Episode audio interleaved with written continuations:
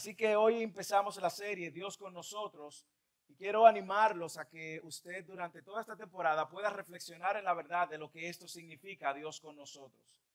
Y la razón por la cual y las motivaciones por las cuales nosotros celebramos esta temporada que se nos eh, ya viene encima, que es la temporada de Navidad. Pero el título de esta mañana, el título de este sermón, lleva por nombre Dios sin nosotros. Y lo que vamos a hacer en el día de hoy es hacer un recorrido por algunos textos del Génesis que nos ayudarán a entender el título de esta mañana. Dios y nosotros en medio de una serie titulada Dios con nosotros. Y es bueno que nosotros reflexionemos porque esta temporada es una temporada muy valorada, muy esperada por muchos. Es una temporada eh, que muchos celebramos a veces sin tener un entendimiento correcto del propósito y es sabio, y es sabio que nosotros como creyentes podamos celebrar estas fechas a la luz de la verdad de la escritura y no a la luz de la verdad de la cultura. Es sabido por casi todos, y podemos hablar de eso después, que la fecha del nacimiento de Jesús no está definida en las escrituras. Algunos entienden que no fue necesariamente en esta época que Jesús nació, otros entienden que fue un poco más septiembre, otros entienden que octubre, otros entienden que agosto, pero lo que sí sabemos es que celebramos el nacimiento de Cristo. Y durante los próximos cinco domingos vamos a ver en esta serie el pecado, Dios y nosotros, la causa por la cual Dios se separa de su creación o de, su, de, su, de sus hijos.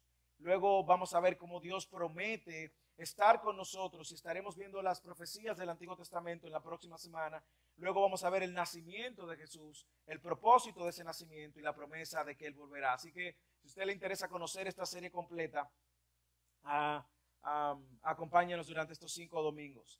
La Navidad y la historia de Navidad, recuerde que la palabra Navidad significa nacimiento, natividad, nacimiento, no inició en un establo no inició en el establo, no inició en Belén, tampoco en un aposento donde María fue sorprendida por la noticia del ángel de que iba a concebir. La Navidad y el nacimiento de Jesús no inician en un establo y no inician en Belén. La visita de Jesús en la tierra fue planeada desde antes de la fundación del mundo y para nosotros entender entonces el inicio de la celebración debemos de ir al origen de todas las cosas. Así que para poder entender la razón por la cual Dios tuvo que nacer y cumplir la promesa de que iba a estar con nosotros, necesitamos ir al principio de la creación. Así que quiero invitarte que vayas a Génesis capítulo 1 y vamos a estar viendo, haciendo el recorrido por algunos versículos de las escrituras para luego entonces entender por qué Dios y nosotros y cómo termina la promesa de que Él iba a estar con nosotros. Génesis capítulo 1, versículo 1, nosotros abrimos es la historia de la humanidad en el principio de la creación. En el capítulo 1, versículo 1, observen su Biblia, dice que en el principio Dios creó los cielos y la tierra.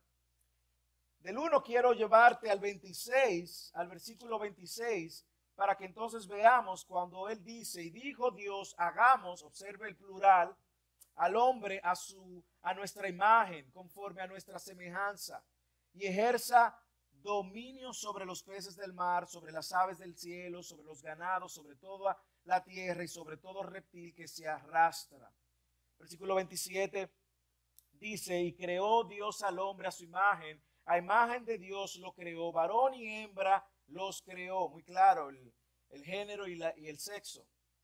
Y los bendijo Dios y les dijo, fructificad y multiplicaos, llenad la tierra y sojuzgadla, y señoread en los peces del mar, en las aves de los cielos y en todas las bestias que se mueven sobre la tierra.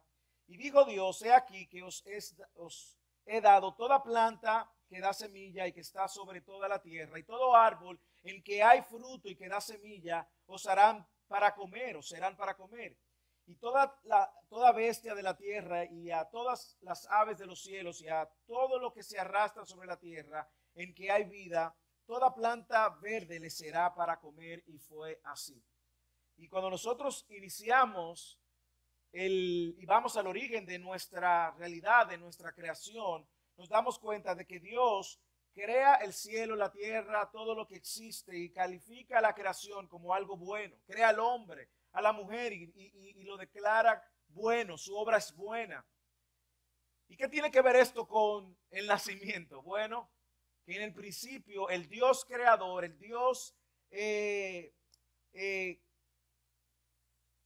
santo, tres veces santo, el creador omnipotente, omnipresente, toma la iniciativa para crear no solamente su creación, hacer su creación, sino crear un ambiente donde Dios se acercara para estar con el hombre.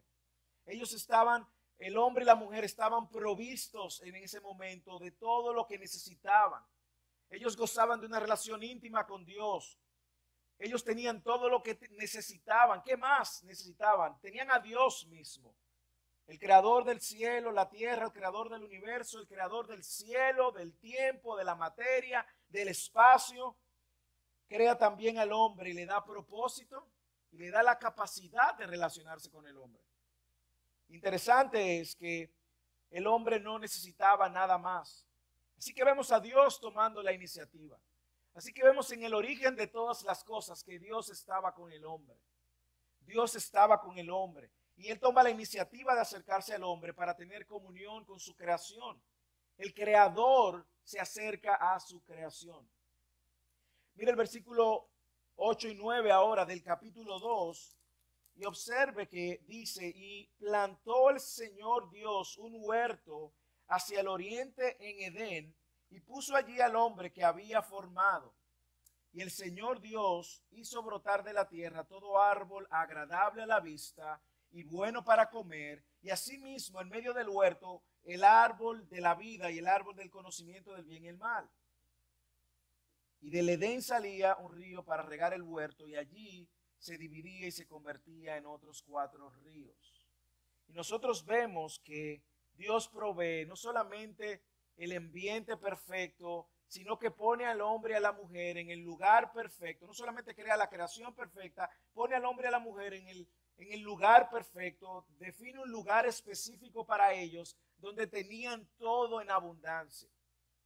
Dios estaba con el hombre. De hecho, no solamente provee una creación perfecta y un ambiente perfecto, sino que si usted sigue leyendo se va a dar cuenta que Dios otra vez provee las instrucciones perfectas para que el hombre habitara con él. Versículo 15 y 16 del capítulo 2 de Génesis. Tomó pues Jehová Dios al hombre y lo puso en el huerto del Edén, de Edén para que lo labrara y lo guardase. El hombre tenía la responsabilidad de guardar el, el Edén y mandó Jehová Dios al hombre diciendo, escuche las instrucciones, de todo árbol del huerto podrás comer, mas del árbol de la ciencia, del bien y del mal no comerás. ¿Por qué? Porque el día que de él comieres ciertamente morirás. Había una comunión perfecta, Dios estaba con el hombre, había creado el mundo perfecto, lo había puesto el hombre y lo había plantado en el lugar perfecto y le había dado las instrucciones perfectas para vivir en una comunión perfecta con Dios. Así que en el principio de la creación Dios estaba con el hombre. De hecho, Génesis capítulo 2, versículo 25 dice que ellos andaban desnudos y no se avergonzaban. En el capítulo 3, versículo 8 dice que ellos oyeron la voz de Jehová que se paseaba en el huerto al aire del día. Es decir, Dios se paseaba, la presencia de Dios estaba ahí, Dios estaba con el hombre. Cuando hablo con el hombre me refiero al hombre y a la mujer. No, no, no piense que es un discurso eh, machista o algo por el estilo, no es lo que persigue, sino que usted entienda, con la humanidad Dios estaba ahí con su creación perfecta, en el lugar perfecto, con las instrucciones perfectas para vivir una vida perfecta, en una comunión perfecta. Y Dios estaba con el hombre. Así que vemos a Dios culminando su creación, vemos a Dios colocando al hombre en, en este lugar, provisto de todo, Dios tomando la iniciativa de acercarse al hombre y de tener comunión con, con el hombre. El hombre vivía con Dios. Dios estaba con nosotros. Pero nosotros vemos en la historia entonces cómo se rompe esa comunión y cómo luego entonces la humanidad entra en una temporada de miles de años de Dios sin nosotros y nosotros sin Dios. ¿Cómo sucede esto? ¿Cómo se rompe esta comunión? Bueno, usted conoce la historia, yo se la voy a refrescar, pero la realidad es que el hombre se revela contra Dios. El hombre se revela contra Dios, escuchando la voz de Satanás y rompe esta perfecta comunión que tenía.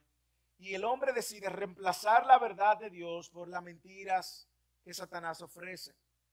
Si nosotros vamos y revisamos el capítulo 2, versículos 16 y 17, observe observe lo que Dios le dice y observe lo que Satanás dice.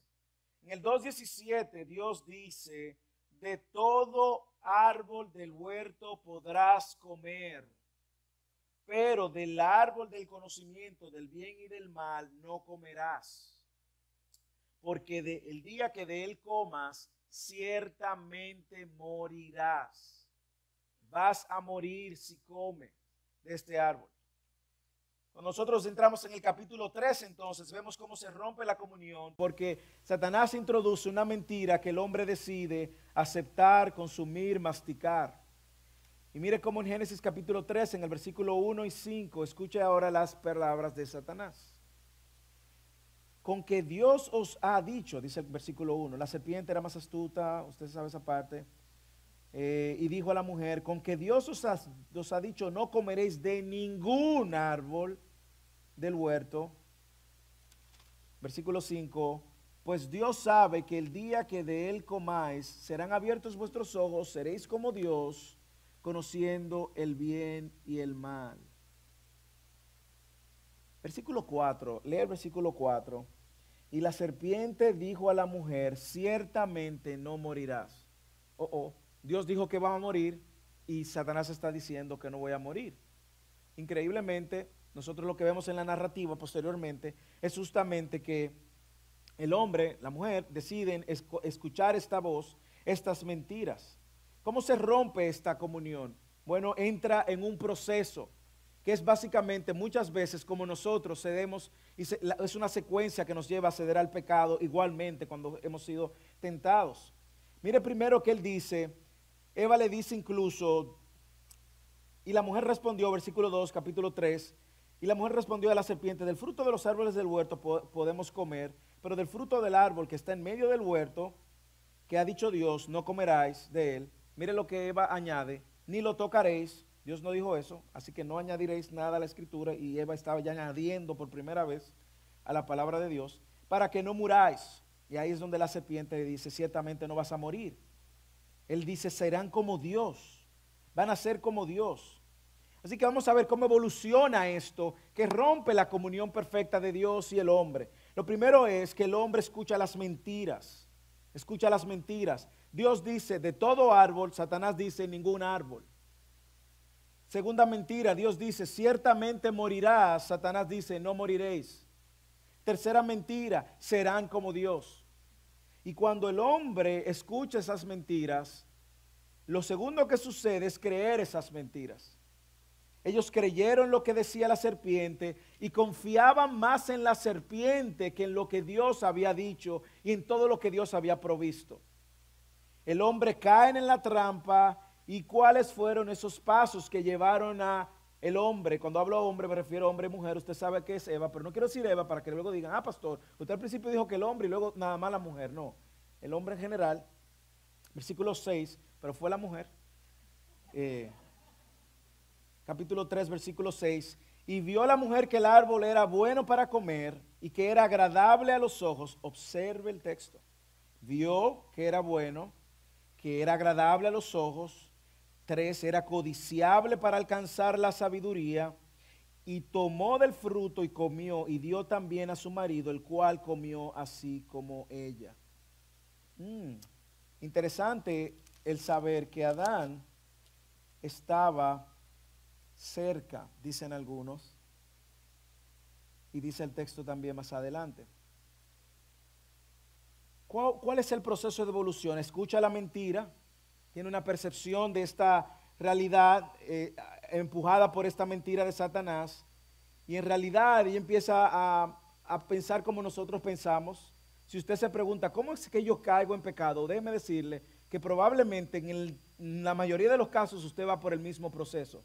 Usted escucha la mentira, ve la mentira, ve que es buena para comer, ve que es agradable a los ojos, crees que te vas a dar una satisfacción y resultado, tú la crees y tomas una acción. Es el mismo proceso de Eva. Pero no solo eso, nosotros muchas veces justificamos eso y decimos, bueno, en realidad no hay consecuencias, yo puedo pecar una vez más, no va a haber una segunda consecuencia de esto, eh, yo puedo jugar con esto. Eh, yo no sé por qué Dios quiere quitarnos esto tan bueno o esto que yo merezco. Y aquí vemos a Eva luchando con la verdad de Dios y la mentira de Satanás. No solamente lo escucha, sino también que lo consideró. Versículo 6 del capítulo 3. Vio la mujer que el árbol era bueno para comer y que era agradable a los ojos y el árbol codiciable para alcanzar la sabiduría. Tres cosas muy claras. Los ojos, la vanidad, el corazón y la carne. Luego vemos no solamente que ella lo considera, sino que luego actúa en eso. Versículo siguiente, en el mismo versículo 6. Y tomó de su fruto y comió, y dio también a su marido, el cual comió así con ella. Resultado, en ese momento se rompe la comunión con Dios.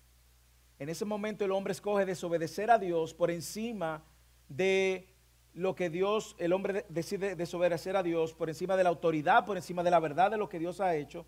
Dice el versículo dicho, y dice el versículo 7, entonces fueron abiertos los ojos de ambos y conocieron que estaban desnudos, entonces cosieron hoja eh, de higuera y se hicieron delantales. El hombre y la mujer en ese momento se lanzan al precipicio más oscuro, el precipicio del pecado, donde en el fondo iban a encontrar la muerte.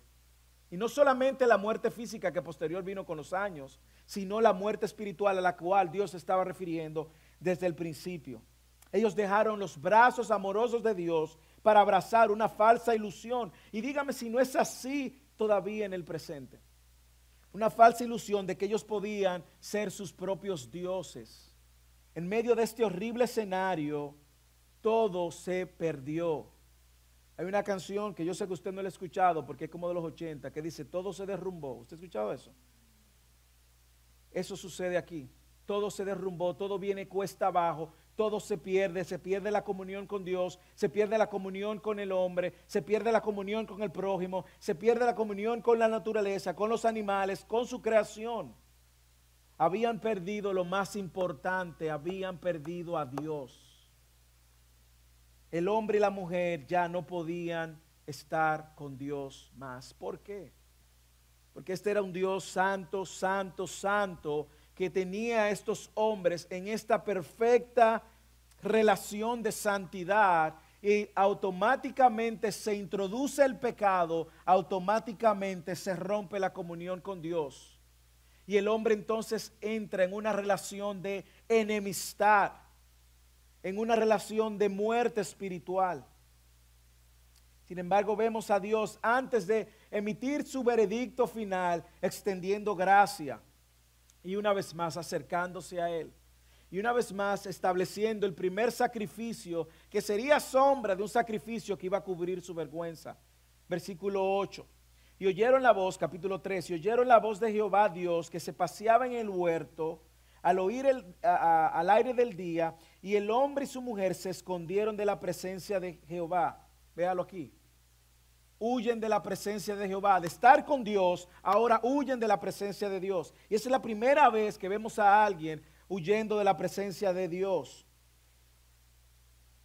Y se esconden de la presencia de Dios entre los árboles del huerto. Y el Señor Dios llamó al hombre y le dijo, ¿dónde estás? Y él le respondió, te oí en el huerto y tuve miedo porque estaba desnudo y me escondí. Y dijo Dios, ¿quién te ha hecho saber que estabas desnudo? ¿Has comido del árbol que te mandé que no comiera? Mire, por primera vez entra el temor en escena de la humanidad. Por primera vez se rompe esta comunión de estar en la presencia de Dios. Tienen miedo y por tener miedo entonces ellos estaban poniendo en evidencia su desobediencia. Por primera vez el hombre se esconde. Y por primera vez el hombre experimenta la ruptura de su comunión con Dios. Ellos se escondieron de la presencia de Dios. y se esconden interesantemente en uno de los árboles que Dios había creado. Qué ingenuos. A partir de ese momento todo cambió. ¿Y qué nosotros vemos? Que lo primero que se afecta es nuestra relación con Dios. Capítulo, capítulo 3, versículo 8. Y oyeron al Señor Dios que se paseaba en el huerto al fresco del día. mire cómo dice. Y el Señor Dios llamó al hombre y le dijo, ¿dónde estás? ¿Usted cree que Dios no sabía dónde estaba? Claro que Dios sabía dónde ellos estaban. Pero esa era una pregunta muy ah, confrontadora, si se puede decir, porque tú todo el tiempo has estado en mi presencia. ¿Qué haces ahora tratando de huir de mi presencia? ¿Qué has estado tratando de hacer cuando tú te deleitabas y disfrutabas de esta relación? Lo que vemos en ese momento es que por causa del pecado se destruye la comunión con Dios y ahora Dios está sin nosotros y nosotros estamos sin Dios. Mire la respuesta de Adán. Y él respondió, oí tu voz en el huerto y tuve miedo porque estaba desnudo y me escondí. Aquí la comunión está rota. Tú no tienes miedo de alguien que te había dado todo lo que necesitaba, la creación perfecta, el ambiente perfecto, las instrucciones perfectas, una comunión perfecta, una comunión tan abierta que tú te paseabas desnudo, no tenías de qué avergonzarte, dice el texto. Y la comunión que existía se rompió, la paz en ese momento se quebró. Y la confianza de estar en la presencia de Dios se perdió de no avergonzarse, como leímos, ahora el hombre está diciendo, tuve miedo porque estaba desnudo. Y en versículos anteriores leímos que decía que ellos estaban desnudos. Versículo 25 del capítulo 2, y estaban ambos desnudos, el hombre y la mujer, y no se avergonzaban. Ahora por causa del pecado no solo tienen miedo, sino también vergüenza por su pecado. De no avergonzarse, de no tener miedo, se afectó la relación con Dios. Es lo primero que vemos. A partir de ese momento, toda la humanidad se ve afectada por este pecado. Y a partir de ese momento, todo el humano, todo el ser viviente se encuentra y se encuentra en esta situación escondiéndose de la presencia de Dios, huyendo de la presencia de Dios y sobre todo avergonzado de su pecado.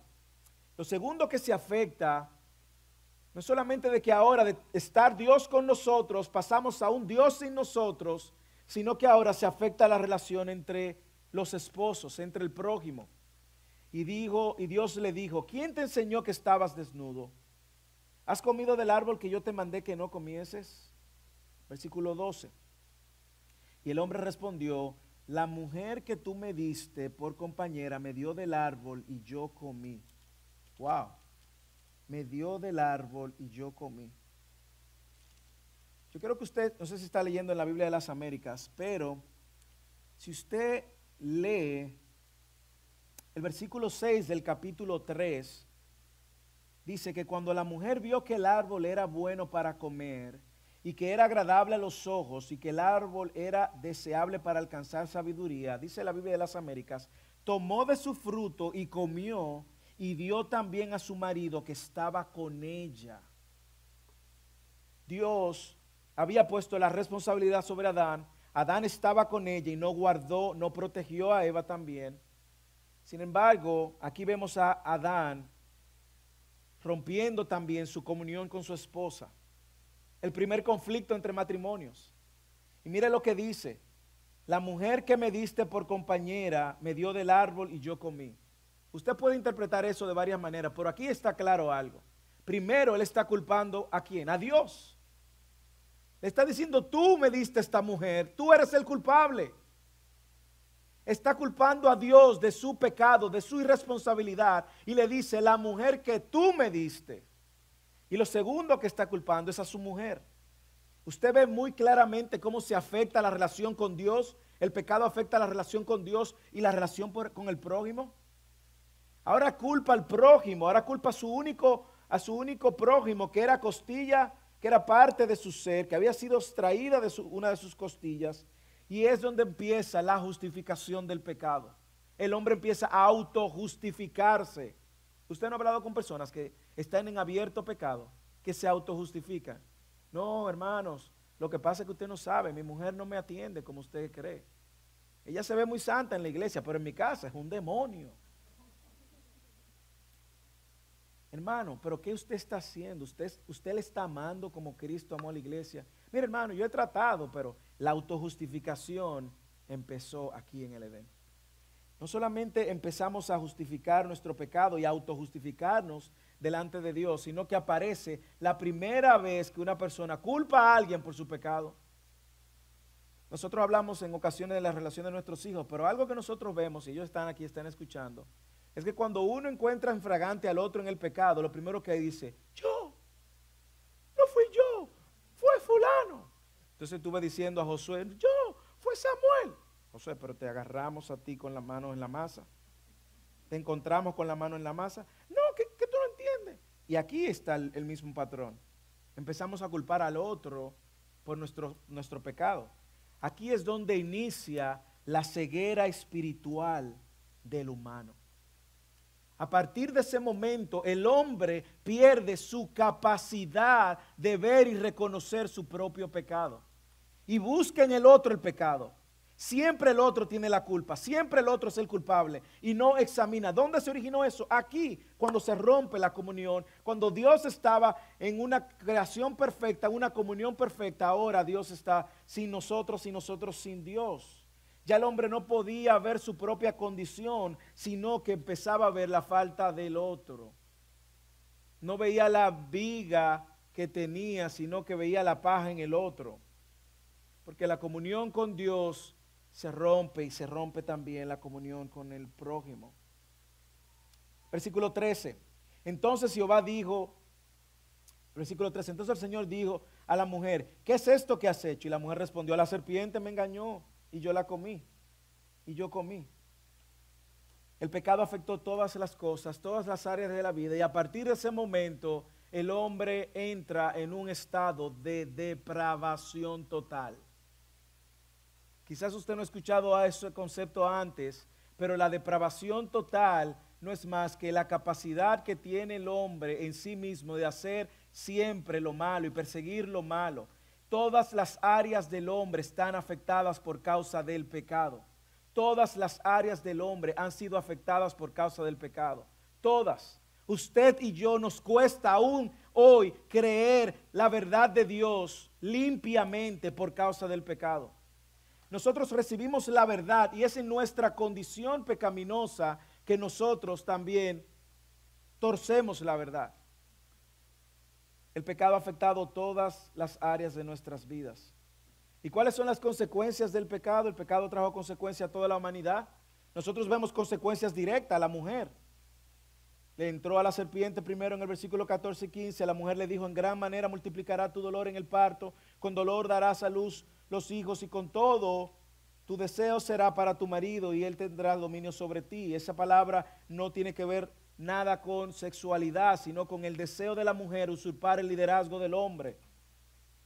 Y dijo Adán, por cuanto has escuchado la voz de la mujer y has comido del árbol del cuarto ordené diciendo, no comerás, maldita será la tierra. Se afecta ahora la creación por causa tuya. Con trabajo comerás de ellas todos los días de tu vida. Espinos y abrojos te producirá y comerás de la planta del campo. Con el sudor de tu rostro comerás el pan hasta que vuelvas a la tierra, muerte física. Porque polvo, porque de ella fuiste tomada, pues polvo eres y al polvo volverás. Entonces nosotros no solamente estamos viendo la muerte espiritual, sino la muerte física y las consecuencias sobre ellos directamente. Pero escuche Romanos capítulo 5, cómo habla de las consecuencias de toda la humanidad, versículo 12 y 13. Por tanto, Tal como el pecado entró en el mundo por un hombre y la muerte por el pecado, así también la muerte se extendió a todos los hombres porque todos pecaron. Él lo dice eso en el capítulo 5, pero en el capítulo 3 él había dicho, por cuanto todos pecaron, estaban destituidos. Antes eran libres, ahora esclavos. Antes Dios estaba con nosotros, ahora ya Dios está sin nosotros. A nosotros vemos que la consecuencia afectó al hombre de manera particular, a la mujer de manera particular, la creación de manera particular. Pero usted sabe cuál fue la mayor consecuencia. Es que fueron expulsados de la presencia de Dios. Ellos perdieron a Dios mismo. Esa es la mayor consecuencia. Perdieron a Dios. Versículo 23. Y lo sacó el Señor, léalo en versículo 23. Y el Señor Dios lo echó del huerto del Edén para que labrara la tierra de la cual fue tomado. Versículo 24. Expulsó pues el hombre y al oriente del huerto del Edén puso querubines y una espada encendida que giraba en todas las direcciones para guardar el camino del árbol de la vida. Oh, ok. Moisés, al final de esta historia, tú me estás diciendo que ellos tenían dentro de la posibilidad de comer de todos los árboles el árbol de la vida y no comieron. Ellos no tenían prohibición de esto, pero escogieron desobedecer para tratar de ser igual que Dios. Y ahí perdieron su mayor bien que era a Dios mismo. Dios con nosotros pasó a estar sin nosotros. De Dios estar cercano y con nosotros ahora Dios se distancia. Dios se distancia. Todas sus esperanzas se hundieron con ellos.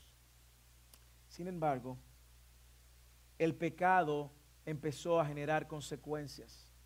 Pero quiero que usted no pierda de vista esto la mayor consecuencia del pecado fue que perdió a Dios mismo. Perdieron la comunión con Dios, perdieron la posibilidad de habitar eternamente.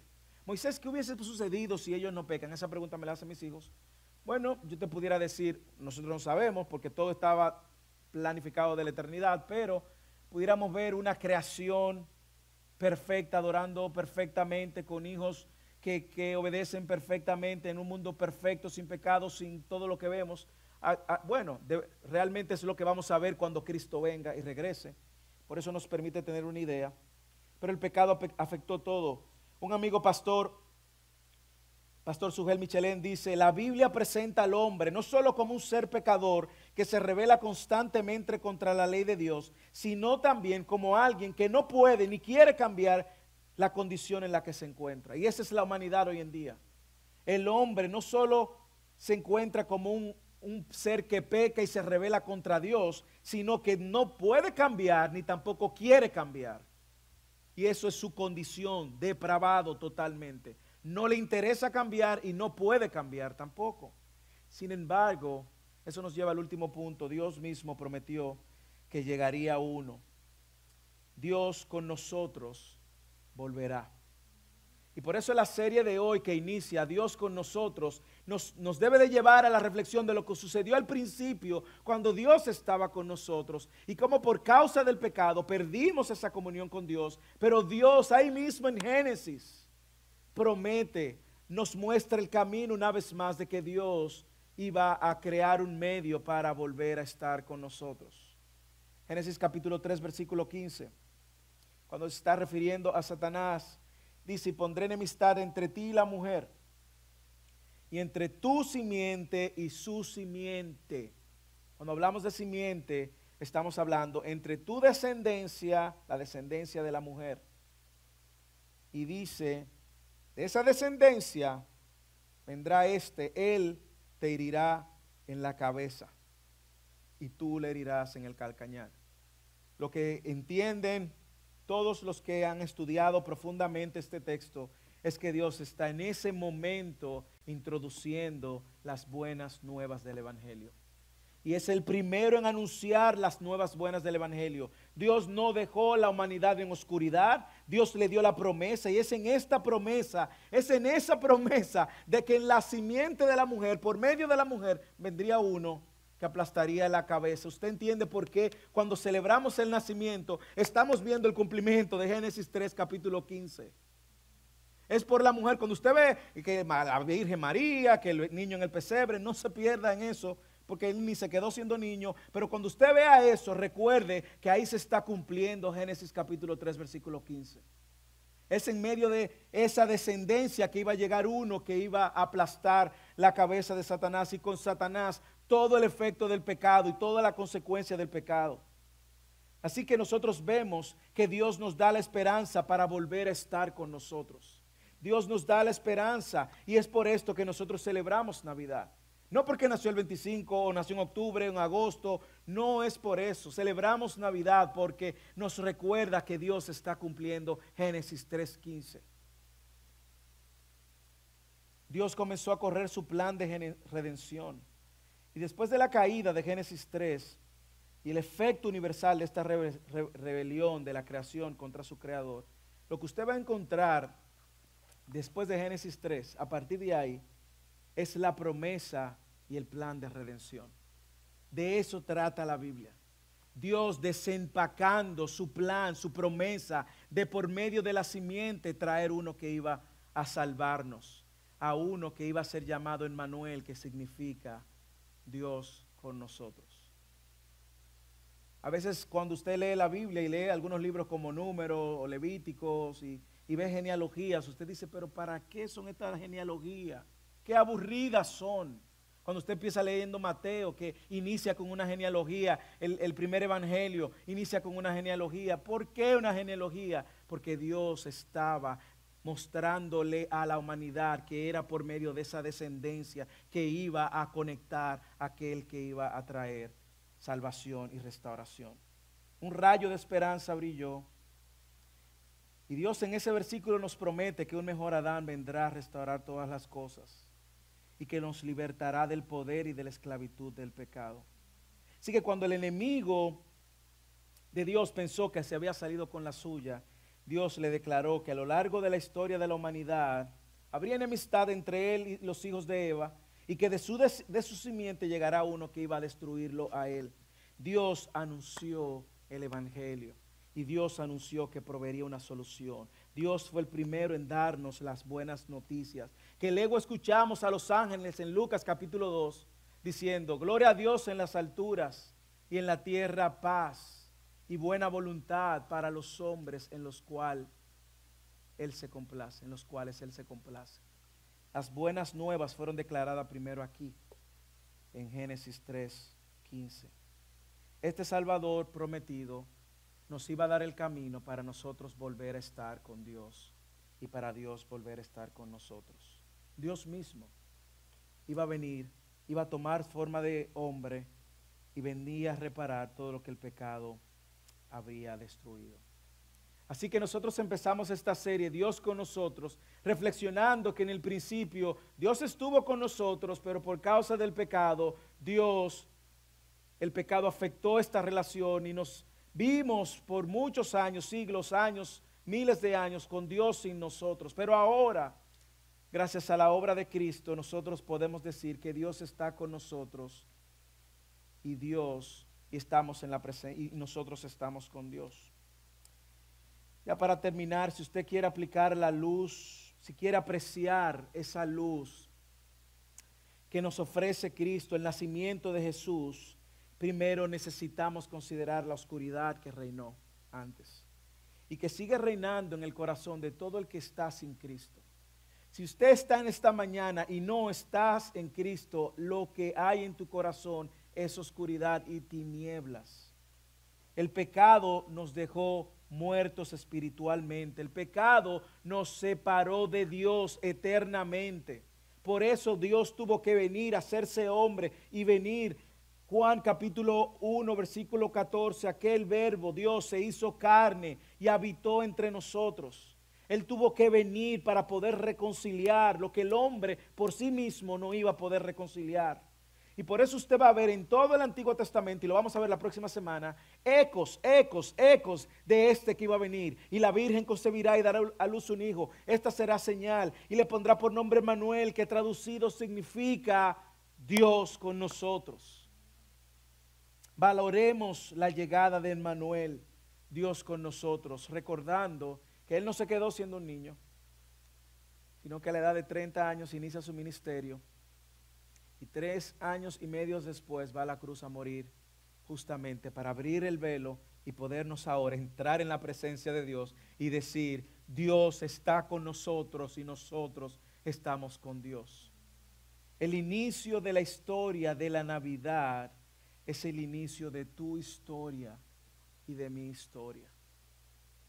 Por causa del pecado, todos sin excepción, no podíamos buscar a Dios. Por causa del pecado, todos estábamos destituidos de la gloria de Dios. Romanos 3:23. Por causa del pecado, todos éramos enemigos de Dios. Por causa del pecado, todos estábamos muertos en nuestros delitos y pecados. Por causa del pecado, estábamos siguiendo el príncipe de este mundo. Por causa del pecado, Efesios 2, 3, 5, estábamos haciendo la voluntad de la carne y de la mente. Pero escucha Efesios 2, 12. En aquel tiempo, escuche, estabais sin Cristo, alejados de la ciudadanía de Israel y ajenos a los pactos de la promesa, estaban sin esperanza y sin Dios en el mundo. Pero, pero, por gracia del amor que Cristo mostró al venir a tomar nuestro lugar y salvarnos. Todo el que ha rendido su vida al señorío de Cristo, todo el que ha rendido su vida a la verdad de que es el único Salvador, hoy puede decir, Dios está conmigo y yo estoy con Dios. La razón por la cual Dios tuvo que encarnarse era porque la comunión del hombre se había quebrado, se había roto y estábamos sin Dios y sin esperanza, pero Dios hizo eso posible. Un padre de la iglesia dijo, Irineo, es por esto, por lo que en la encarnación, Dios tomando forma de carne, tomando forma de hombre, el Dios que llamó a Adán cuando éste se escondía, se hizo hombre para que la humanidad no se escondiera más. Ya usted y yo no tenemos que avergonzarnos. Ya usted y yo no tenemos que escondernos de la presencia de Dios, porque Cristo ocupó el lugar nuestro para que nosotros no nos avergonzáramos. Cristo cargó la vergüenza para que ahora sus hijos no sean avergonzados. Si no eres cristiano y al final de esta mañana tú te das cuenta que no estás en Cristo, estás sin Dios, estás sin esperanza, estás muerto. Y por eso Cristo vino, por eso Cristo tuvo que venir, venir y tomar forma de hombre para salvarnos a ti y a mí de nuestros pecados. Y Él demanda de ti que te arrepientas y que rindas tu vida a Él y que vengas a Él y corras hacia Él para como el Salvador de tus pecados. Y si quieres hacer esa oración conmigo al final, yo estaré aquí dispuesto a, a guiarte. Pero si tú eres creyente, entonces, porque Dios se hizo hombre para estar con nosotros, usted y yo no solamente disfrutamos de esta nueva comunión, sino que tenemos esperanza.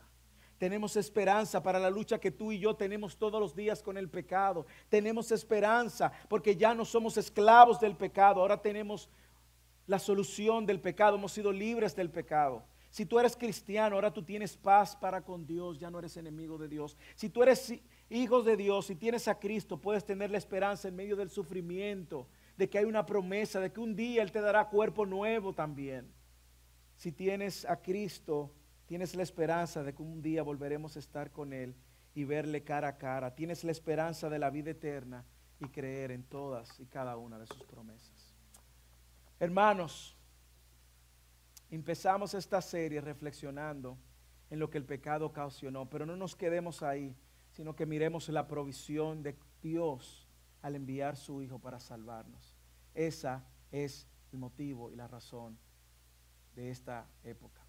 Oremos. Padre, gracias por recordarnos todo lo que sucedió en el Génesis, al principio de todas las cosas. Si hay alguna persona en esta mañana, mi Dios, que necesita rendirse a ti, yo oro para que tu Espíritu Santo transforme el corazón y le dé vida a aquellos que están muertos. Y te pido por aquellos cristianos, Señor, que esta mañana su corazón sea movido a adoración y a obediencia por la gloriosa obra que tú hiciste al enviar tu Hijo a encarnarse para restaurar la relación contigo. En nombre de Jesús. Amén.